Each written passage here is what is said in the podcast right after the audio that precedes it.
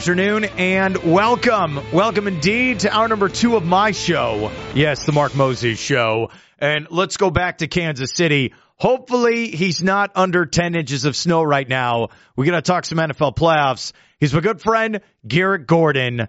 Garrett, how you doing today? I'm doing all right. We we aren't uh, buried under snow, but they're expecting us to get um, more more cold weather coming this weekend. I think it's supposed to oh. get down in the negatives again. oh, I'll just start with this. Did the Texas Longhorns basketball coach also call you classless after you went horns down? I mean, he didn't, but I think if he would have saw me do it, he would have. Here's what this is people take on UCF and don't take them seriously, like they're a joke, and then UCF beats them and they lose their damn minds. That's what I've noticed in sports. Well, I will tell you this about Texas. Um, they are obsessed with that silly little horn side. So I, I wouldn't take it personal if I were UCF. Understand that everyone knows it's ludicrous that they get mad about it. Who who started horns down? I, I feel like it's Baker Mayfield, Oklahoma. Is that right? Well, it was before Baker because I've been seeing horns down since I was like in high school, but I'm almost certain it came from it was either Oklahoma or Texas Tech. Those are the first two programs that I saw do it. So that's kind of in my mind where it comes from. All right. Is Texas emotionally ready to take on the SEC teams who are going to be trolling them nonstop? No, no, they're not because they've been living in a conference that protects them and has protected them for basically its entire life cycle. The Big 12 was kind of built as a place for Texas. And so they're now going to a conference that is like, okay, whatever, you're just another team. I, I need you to know this from bottom of my heart. There have been multiple occasions in my career where I talk with other media people and when I say I cover UCF, they roll their eyes at me. I hope you know this. They don't, they don't think it's real again. And then they get punched in the mouth and they get upset. That's what happens. I think UCF just I think because it's kind of a commuter school in some ways, it gets that rap of not being like this real Division One college, and I, it, it's not true. I think anyone that follows the program knows that they've been fairly good for a while now, and. I, I think wins like knocking off Texas and knocking off Kansas, those definitely go a long way towards establishing a little bit more respect. Horns down, baby. I love it. I, I just, I love it. He lost his mind. It's not like a Jim Mora, you know, playoffs. It's not at that level, but are we almost at that? Like if you start ranting about the handshake line, are we almost at, you know, DEFCON 4 here where he could lose his mind? Well, what's wild is I think it's kind of a culmination of things because mm-hmm. I've been thinking Texas is fraudulent for the entire year. So I think some of that pressure is starting to mount because there's a real chance. In fact, if I were a gambling man, um, I'd be putting some money on Texas not to even make the NCAA tournament. I, I think that team's kind of fraudulent, and I think that's the direction they're heading, and I think their coach is starting to lose it a little bit. Dude, I will not lie to you. There's a part of me I was like, wait, I thought Shaka Smart's the coach, and then I'm like, wait, what year? like, what year is it? Did you miss the whole Chris Beard craziness? Because Shaka's at Marquette. Is that right? Yes. Yeah. yeah, Shaka's Shaka's at Marquette. He's been there for a couple of years now. if we did this for sports trivia, just rapid fire. All right, where's Shaka Smart? I'd be like, ah, Texas. No, wait, at Marquette. And then to follow up, what conference is Marquette in? Ah, Big East? I don't know. And I think that's right. oh man. Um, Let's go to the NFL playoffs with my good friend Garrett Gordon. Uh, your Dallas Cowboys got embarrassed on national television. And then last night, it appears that Mike McCarthy is coming back. You went on this tirade on the Twitter last night. like, losing your mind. Why don't you let the people know? What are your thoughts as a diehard Cowboys fan?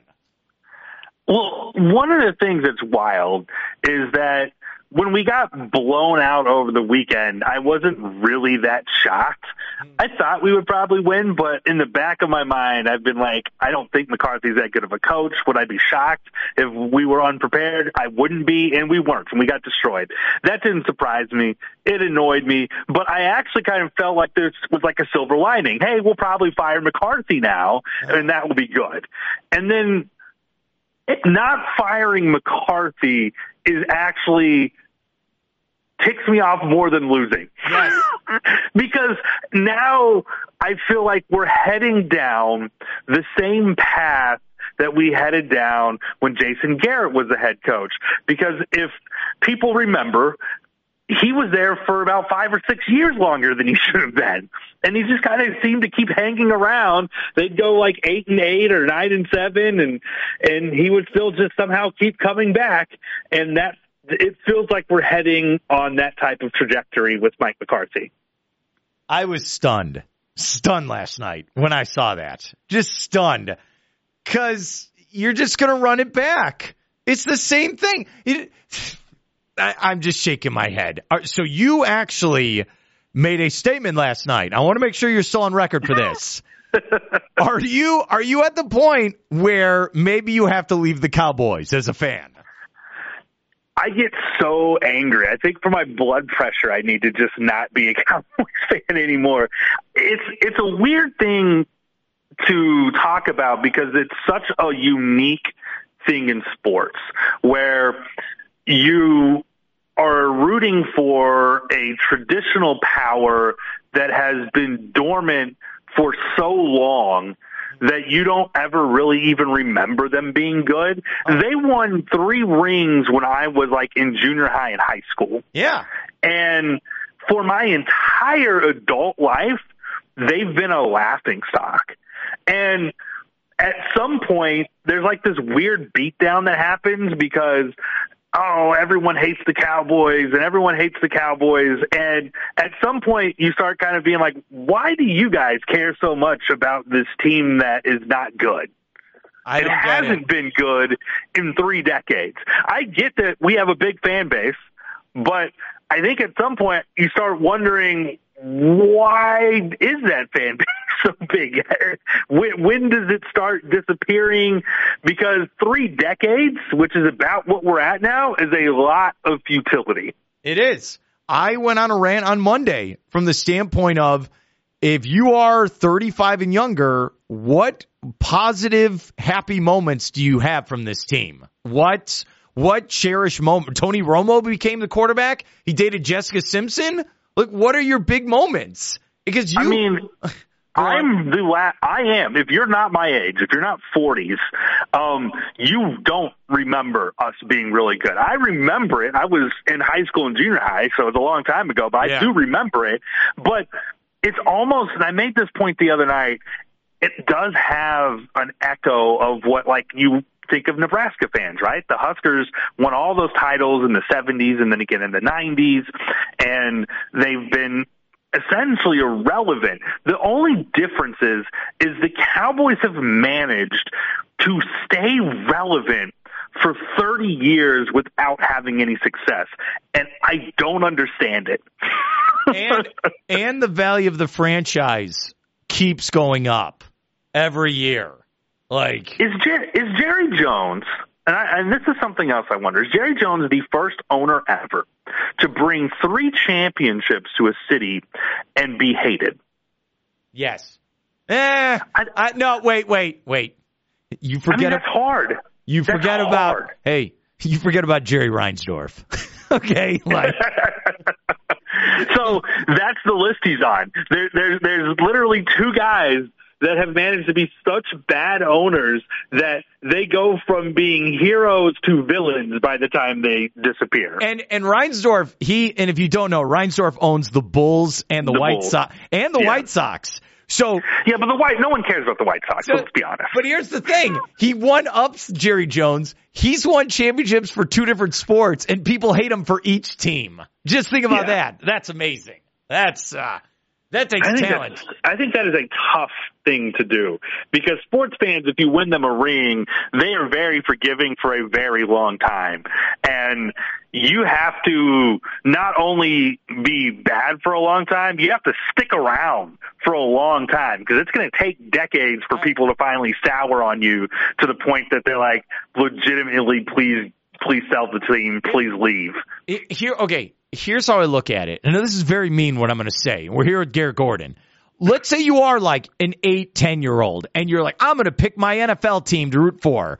And you look at the current landscape and let's say you're in Wichita, Kansas. You know, you're, you don't even have an NFL team in your area. I'm just thinking of a, of an idea here.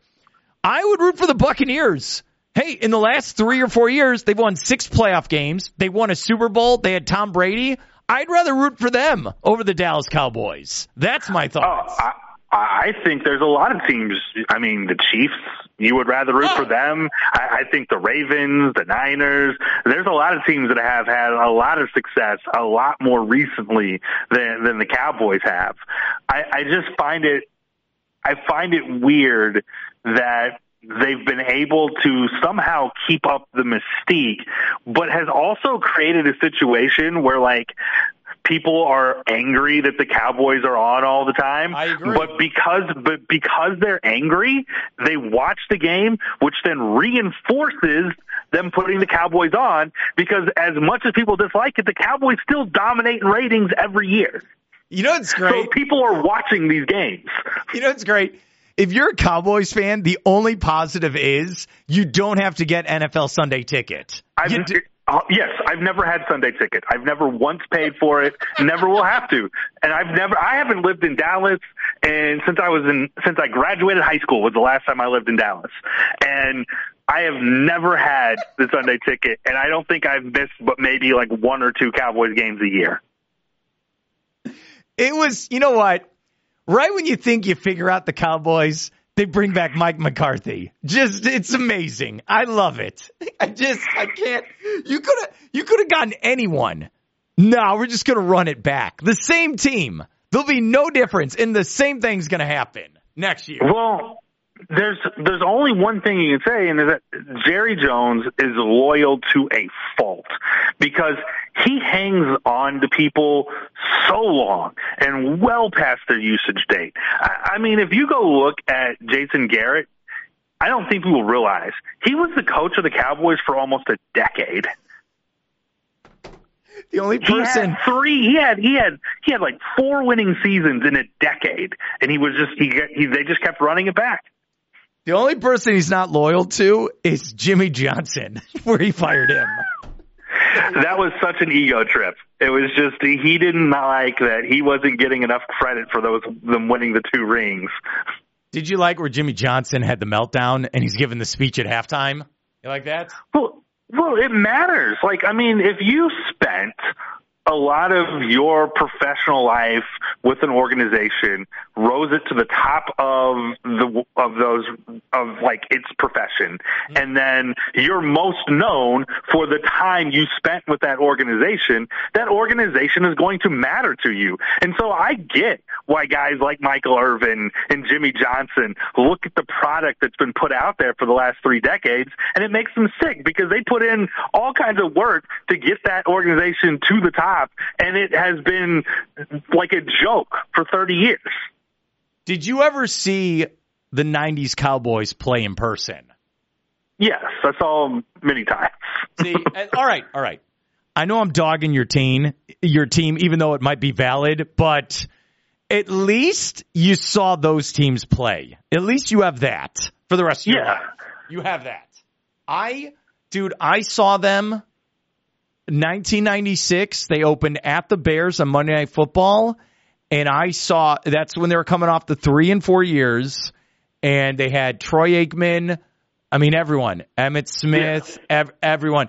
And that was the night where Deion Sanders played Iron Man football. And I'll always remember that. it was awesome. I am so happy I saw that team play. And I know I feel like a jerk when I say that, but it was awesome. Well, it's one of the it's it's it's one of the last like great great football teams, and and, and that's going to sound a little bit of an ego, but but but the thing is, the salary cap gets introduced in the mid '90s, and it changes football, and I, I would say for the better. It makes it more chaotic. It allows more teams to compete. But when you have a salary cap more in place, it means you can't build super teams like they used to have, and I'm sorry, but those teams, those Niners teams, those Cowboys teams, some of those other NFC East teams of the time were super teams yeah. and would have destroyed most of the teams today because they didn't have a salary cap. That's, so they could just keep signing guys. It's a great point. You know, it's the example, the team that in that you live in right now. If your Chiefs, yeah. if you add Tyreek Hill still, it's over. Yeah. Just forget it. Well, and that's the thing, right? If there were no salary cap, other teams would be able to kind of extend their runs. It's so hard. I mean, I think that's the reason that as annoying as the Patriots were, it was just so impressive to be able to continue to keep winning in a sport that is kind of dedicated its rule set to make you not be able to sustain winning. I agree with you. I do. And by the way, I would not be shocked if the Chiefs go to Buffalo and win that game this weekend. How about you? Neither would I. I, I, I really think that it's impossible to predict Bills games because I don't think the Bills coaching staff knows which version of Josh Allen they're going to get from week to week.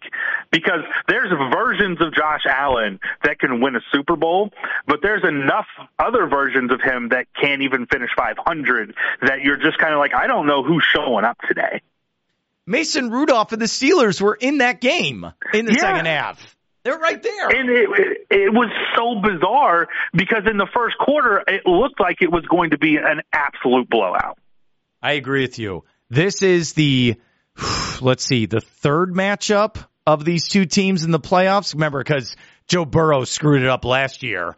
Uh, I all I, the pressure, yes, is on Buffalo. All, all of, it. it. All of they, all of it because this is legacy, right? Like if if they can't get over this hump, the questions about Josh Allen, fair or not, are going to start becoming really loud about can he actually ever get it done and is he going to get it done? I always feel bad when players are good and get those questions, but that's what's going to happen. I agree with you. Uh, Tony Romo's going to be on the call. Is he going to be okay hyping Allen and Mahomes in the same football game? What's going to happen? I, I think he's going to struggle with that because he's going to be trying to talk over Nantz the whole time because he seems to just like always want to talk. It's going to be. He hypes those two guys so much, like so much during the game. But I, it, it's his fa- it's his favorite two players by far, and it's kind of hilarious. It there's kind of this narrative of, well, the Bills are better, they're going to win.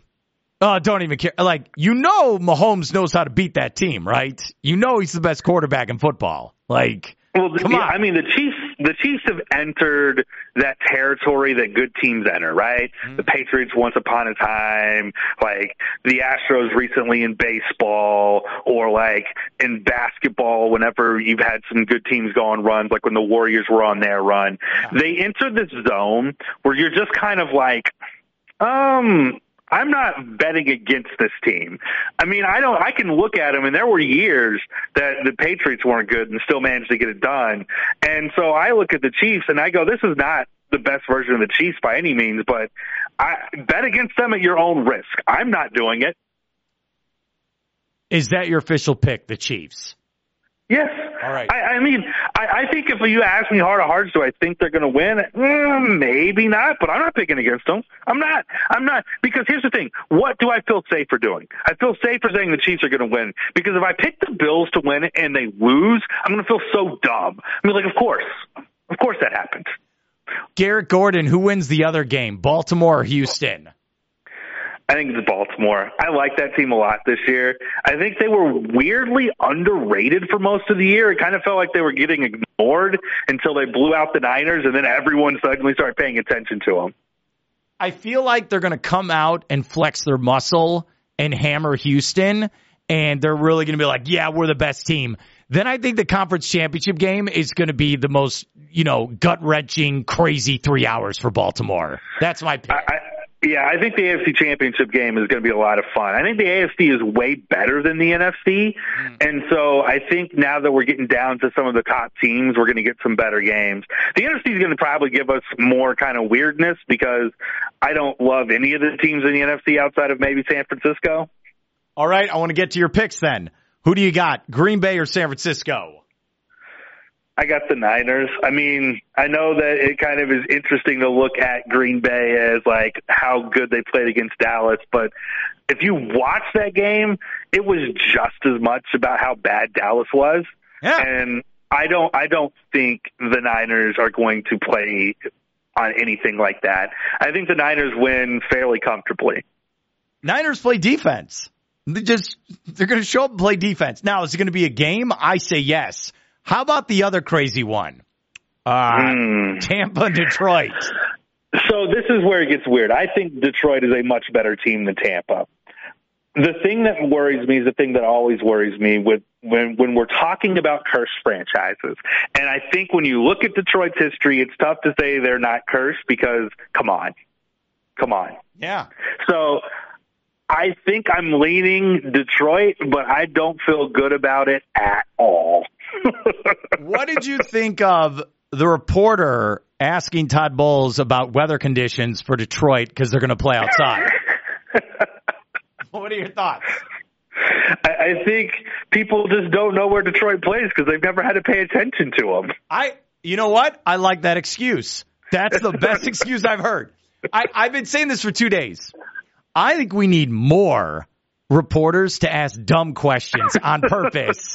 Because you think that video with Todd Bowles, it's got five or six million views on Twitter. If if the question is not asked, no one cares about the Todd Bowles press conference. No one cares. True. None. So we should plant more reporters and ask. Just, more, do it. Just bring over like the pop culture beat reporter and ask them to ask questions. Fine. I'm I'm telling you, that's what's weird with our society. Ask that you want the coach to give a crazy answer or just, you know, you just want the dumb question, that goes viral. Asking a question like, all right, what do you think about, you know, the defensive front of the, the Lions? And he'll give you the generic coach talk and then no one cares. So ask so, a dumb question. So you were with me when we were in Nebraska, right? And they had a crazy man head coach.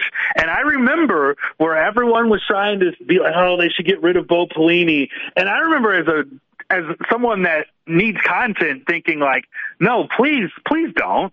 Cause this guy's a lunatic. So like we're going to get some crazy answers and he's going to yeah. go on rants. Like keep him here. I'll never forget like when Taylor Martinez, people were asking if he's going to be the starting quarterback as a freshman. He was getting mad at the practices of people asking who his starting quarterback was going to be. It's ridiculous. Think about in the history of broadcasting. What's one of the most famous slogans from a terrible sports anchor. Boom goes the dynamite. okay? We all know that. Boom goes the dynamite. Right? Yep. It's ridiculous. It is. Just look, I love it. And I hope they do play outside in Detroit this weekend. It'd be fantastic. I hope they just show up to like one of those random Detroit area colleges that you know has like some outdoor stadium and just play there. You know, there's a scenario where Tampa Bay could host the NFC Championship game. Oh, that would be hysterical. If we get Tampa Green Bay, that's fantastic to me because I love chaos. So I'm here for it. If we if we want to end up with I, you know what though? Let me pivot right quick, and I just want to say, what? How bad does Cleveland feel for giving up on Baker Mayfield like idiots because he had one bad year when he was hurt? It's beyond terrible. And they also gave a Herschel Walker type trade to the Houston Texans. Yeah. Uh, I don't. How how is this not? how how is that not led to like everyone at Cleveland losing their job? I don't. I I, don't, don't know. I don't. I don't. Why did? Remember at the time of the trade, and I'll let you go. We're here with Garrett Gordon. Remember, Deshaun Watson did not play football and it was yeah. because of sexual assault charges, like allegations, all, like like for real. He didn't play. They said we will give you three first round picks, more picks on top of that. We'll take Watson and give him 230 million guaranteed. Give him the highest QB deal ever at the time. Oh man. Oh man. I don't. And, and they got rid of the guy who won them a playoff game and then the next year was hurt, tried to play through the injury and was poor, and they decided, well, we're giving up on him. What? Uh, the NFL, like Roger Goodell, should have stepped in. Like, no, you, this is ridiculous. And then he gets injured, and Joe Flacco gets off the couch, and he plays great down the stretch. What? Oh man, if he if he would have played well and won that game against Houston, I would have started him week one next year. Joe Flacco. I'm not kidding. They they have destroyed their team because they have to ride out with him at quarterback. They have no other. There's no way to get out from that contract. That's insane. Um, well, we'll continue this conversation for the next nine months. Uh, my man, thank you so much for your help. You're a classless man. That's what the Texas coach told me.